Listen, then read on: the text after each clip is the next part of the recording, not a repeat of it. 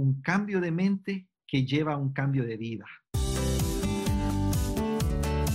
Sin el equipamiento correcto, no hay crecimiento. Equipados es el podcast que existe para ayudar a cumplir con efectividad su tarea a aquellos que han sido llamados por el Maestro a equipar la iglesia. Ahora con ustedes, los anfitriones de Equipados, Ariel Irizarri y Ramón Osorio.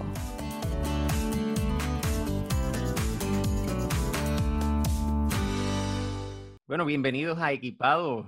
¿Cómo te encuentras, Ramón? Yo me encuentro muy bien. Todavía, para los que nos escuchen, quizás más adelante, todavía estamos en la época de la pandemia del COVID-19. Yo me encuentro muy bien y gracias a Dios la familia también. ¿Y tú, Ariel, cómo estás? Bien, bien, de verdad, Ramón, han sido, sido tiempos difíciles durante estos meses que hemos estado en pandemia. Se ha interrumpido lo que ha sido equipado, pero más importante, se ha interrumpido muchas cosas, ¿no? En el aspecto de, de iglesia. Ha habido muchas agendas que han sido rotas completamente y pastores y grupos pequeños y ministerios han tenido que rehacerse como tal. Y ese es el caso también en, en Lifeway. Hemos tenido que rehacer muchas de las cosas que hemos estado trabajando por años, pero este aspecto de la pandemia nos ha hecho definitivamente depender de Dios y empezar a ser creativos y gloria a Dios por la tecnología. Es que es cierto, todo se ha tenido que rehacer y lo más importante es entender que yo no creo que nunca vayamos a regresar al normal de antes de la pandemia incluso que llegáramos a alcanzar algún grado de normalidad, no va a ser posible regresar a como las cosas eran antes. Y en ese sentido, bueno, también, o sea, hay muchas cosas que necesitan ser cambiadas, renovadas, y esta es una gran oportunidad precisamente para eso, para repensar el ministerio. Así es, yo creo que es el tiempo donde podemos decir que es realmente más valioso, que es realmente lo más importante en una congregación. ¿Será el edificio? ¿Será las distintas agendas o programas? o realmente es el discipulado, que es lo que lleva a que la gente haga lo que Jesucristo dijo en ese momento cuando hizo la ilustración de una casa fundada sobre la roca y una casa fundada sobre la arena. El discipulado lo que lleva a que el discípulo realmente tenga raíces y tenga fuerza para momentos de tribulación, como lo que estamos viviendo, de dificultades se mantenga firme. Y yo creo que eh, la pastoral, los pastores, esta situación nos ayuda a poder darle eso, el peso que tiene porque las épocas como esta vienen y, vendrán, pero lo que invertamos en los individuos, lo que invertamos en la iglesia, ese discipulado es lo que va a fortalecer a las vidas y van a permanecer de pie. Algo que yo he notado, mi hermano, y yo supongo que mucha gente también lo ha notado, es que las iglesias que han enfrentado este, esta crisis con algún grado de victoria y con algún grado de, de normalidad y de éxito son aquellas iglesias que han sido de antemano fuertes en dos aspectos fundamentales. Número uno, en el discipulado y muy pegado a eso, que justo yo creo que van juntos, es precisamente en los grupos pequeños, porque las iglesias que dependían exclusivamente de la gran reunión del domingo en la mañana, esas han sido las más afectadas, pero iglesias que de antemano tenían grupos pequeños que se reunían durante la semana en hogares, esas iglesias, en primer lugar, no solamente han mantenido a sus miembros siendo formados, sino que también han crecido porque estos hermanos han alcanzado a sus vecinos. Y número dos, la iglesia ha seguido funcionando de alguna manera y lo que se hace con Facebook Live o lo que sea, nada más viene a complementar el verdadero ministerio con la gente en ese contexto de grupos pequeños, pero las iglesias que dependían exclusivamente del gran culto el domingo en la mañana, esas son las que más han sufrido porque lo que se hace en línea difícilmente sustituye eso. Sí, sí. No, definitivamente la conexión por medio de la tecnología y por medio de las relaciones son, son vitales. Yo he visto algunas iglesias que hoy día gente ha emigrado a ser parte de esa congregación porque tenían la plataforma como tal, como tú has mencionado electrónica o, en línea, lo que posiblemente sus iglesias que eran partes de ellos no lo tenían. Así que no es que posiblemente totalmente han emigrado, pero durante el tiempo de, crisis han tenido que decir, ok, voy a contar o me voy a unir en este grupo pequeño que esta iglesia está ofreciendo o este, esta iglesia está proporcionando algún mensaje por medio del Facebook o por medio de cualquier otra plataforma. Así que yo creo que sí, es tiempo de analizar lo que podemos estar haciendo, buscar soluciones electrónicas y ponerlas como tal parte de la, de la propuesta, de la visión de la, de la iglesia. Es parte de lo que necesitamos hacer durante este tiempo. No podemos decir, ok,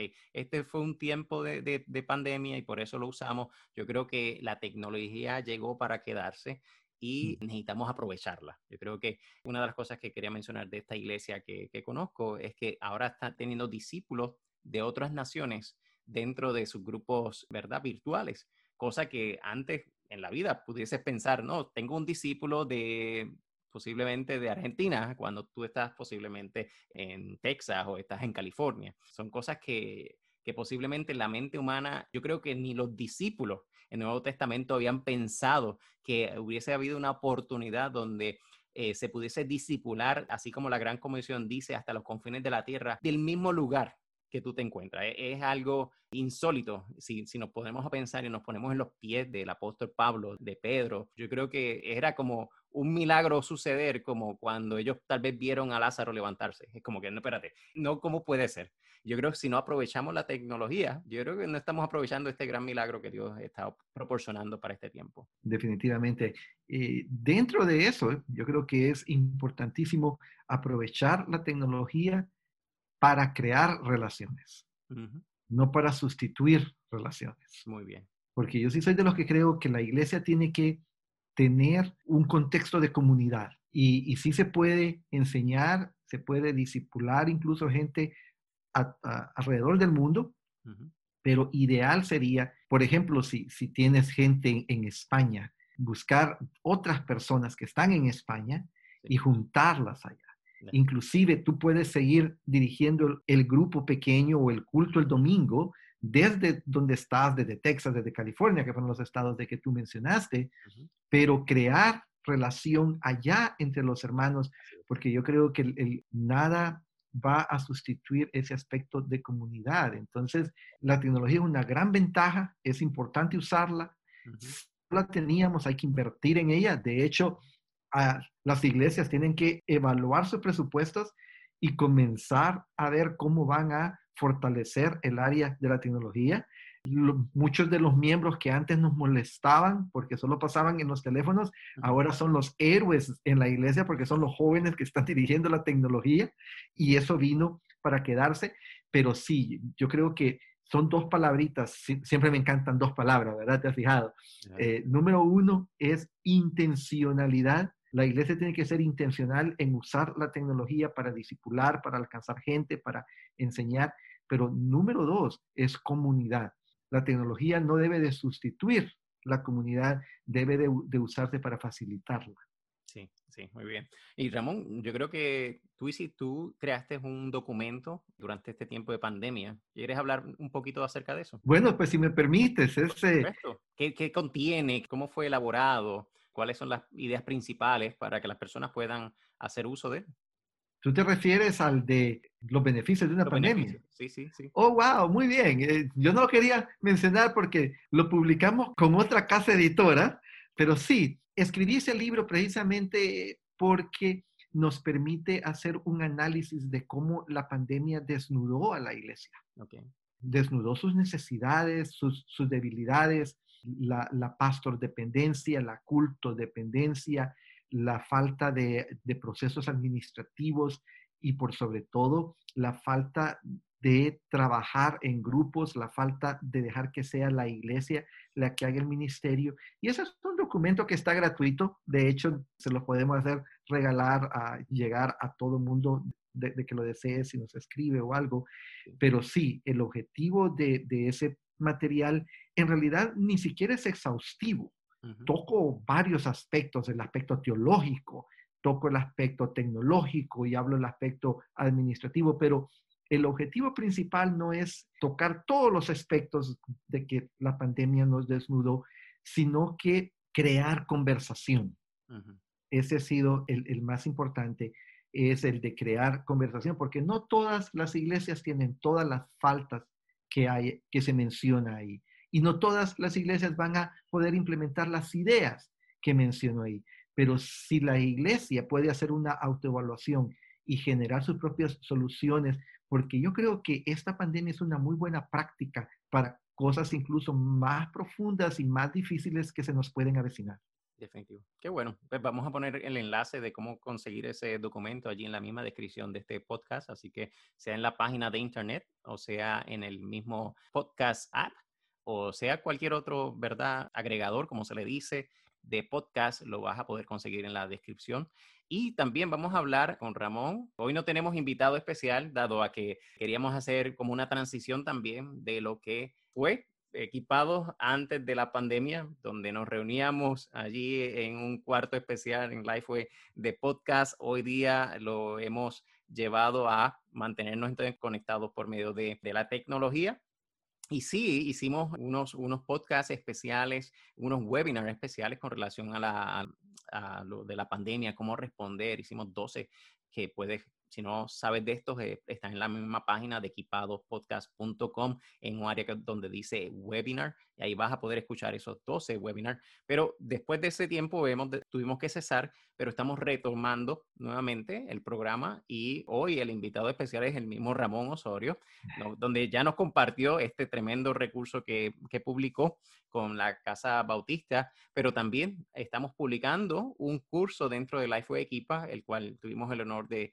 tener a Ramón Osorio como el instructor de ese curso. Y el curso se llama La centralidad del Evangelio. Háblanos un poco acerca de, lo que es la, ¿verdad? El panorama de este curso, de qué te basa, qué, qué beneficio puede tener esto para un pastor, para un líder de grupo pequeño, para cualquier miembro como tal.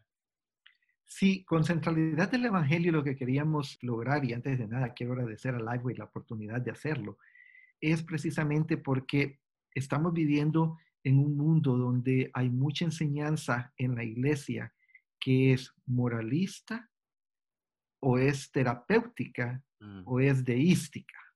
¿Qué me refiero con esto? Deísmo es aquello de que Dios nos hace y luego nos deja como el relojero con el reloj. Entonces está ese concepto, pero cuando pensamos en Dios, pensamos en un Dios que está ahí para ayudarnos en nuestros problemas emocionales, financieros, etcétera. Nada más para eso, Él no es Señor.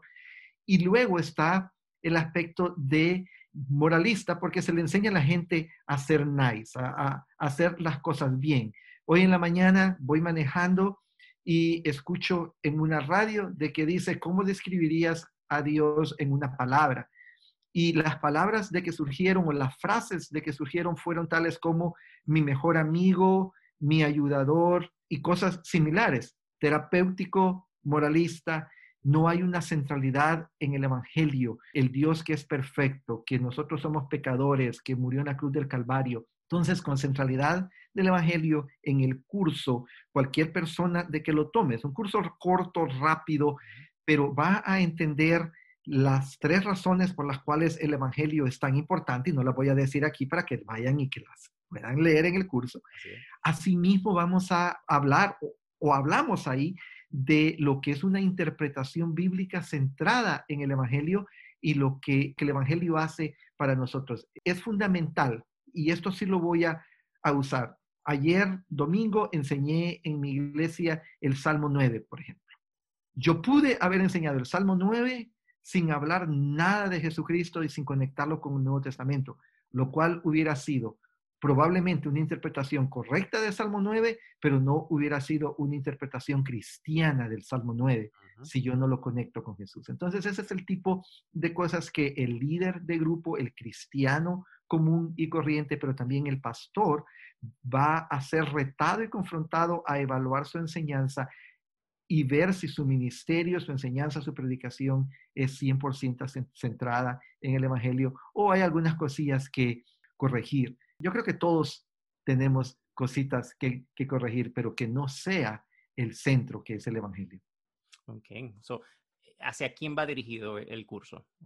Inicialmente va dirigido a líderes de grupos pequeños, a miembros de gente, a personas que son miembros de grupos pequeños para que ellos también demanden de sus líderes y cuando ellos sean líderes estén preparados.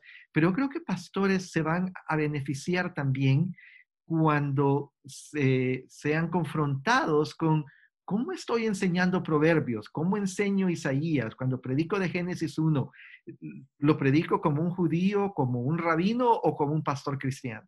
Sí, qué bien, qué bien. Y yo creo que, es una nueva, no, es algo nuevo en términos de, los apóstoles interpretaban la Biblia de esa manera, eh, viendo a Jesucristo a través de toda la, escritura. Pero hoy día tenemos un material en Life que se llama Fundamentos del Evangelio y tenemos uno nuevo que se llama Proyecto del Evangelio. Fundamentos del Evangelio es precisamente eso, es poder estudiar cada una de las historias de la escritura a la luz del Evangelio, cómo poder ver a, Jesucristo en medio de esa batalla de, David y Goliat, cómo ver a Jesucristo en medio del Éxodo. Es, es poder interpretar en cierta manera y a la luz del Evangelio. Y este proyecto del Evangelio es un, también un nuevo recurso que tiene la misma intencionalidad, pero para los niños. Y es fascinante, se, se está lanzando ahora. Pero yo creo que cuando el individuo, y bueno, tú me puedes decir, cuando el individuo crece y estudia la Biblia de tal forma, hace un efecto diferente en nuestro estilo de vida. ¿Qué, tú no puedes decir eso? ¿Qué, ¿Qué, efecto causa el que un individuo estudie la Biblia a la luz del Evangelio? Yo lo resumiría en un cambio de mente que lleva a un cambio de vida. Mm. La palabra del Señor dice en Romanos 12.2 que debemos de transformar nuestra forma de pensar. Y cuando transformamos nuestra forma de pensar, vamos a transformar nuestra forma de actuar. Y esa es una de las áreas que tocamos en el curso también. Es el aspecto de la aplicación. Es bastante fácil y equivocado aplicar cualquier sermón desde un punto de vista puramente moralista. Es decirle a la gente, ame a su enemigo, pero no decirle el trasfondo evangélico, es decir, la conexión con la cruz y el perdón que recibimos en, Jesús para poder amar al enemigo. Acepte al diferente. Eso es una muy buena enseñanza. Nadie va a estar en contra de ello. Ningún ateo va a estar en contra de esa frase. Pero los cristianos aceptamos a la gente en el contexto que hemos sido aceptados en Cristo, en la familia de Dios. Entonces, eso es básico a la hora de, estudiar la palabra con esa centralidad del Evangelio. Yo estoy seguro que cuando la gente estudie los materiales que Liveway tiene a disposición con esa centralidad del Evangelio, su forma de pensar va a cambiar y por ende su comportamiento va a cambiar, pero no va a cambiar en lo externo, va a cambiar de adentro hacia afuera. Así es. Yo creo que eso afecta el matrimonio, por ejemplo, puede afectar la paternidad, porque es como tú dices, podemos enseñar a alguien a hacer algo bien moralmente sin tener que incluir el Evangelio, sin tener que incluir qué Jesús hizo o, o qué podemos sacar del Evangelio. Por ejemplo, pienso yo en, mis hijos, tengo uno de 16 y uno de 11.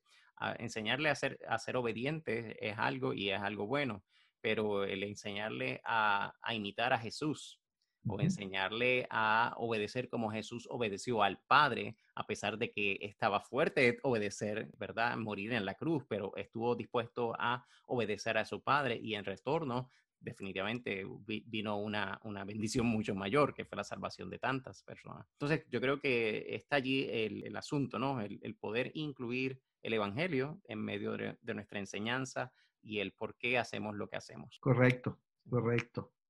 Pero bueno, mi hermano, yo lo que les quiero dejar a los, a los que nos escuchan hoy es, eh, en primer lugar, agradecerte a ti por la oportunidad de publicar el, el, material Beneficios de una crisis. Lo vamos a hacer directamente desde la, desde la página de, del podcast o, como tú decidas.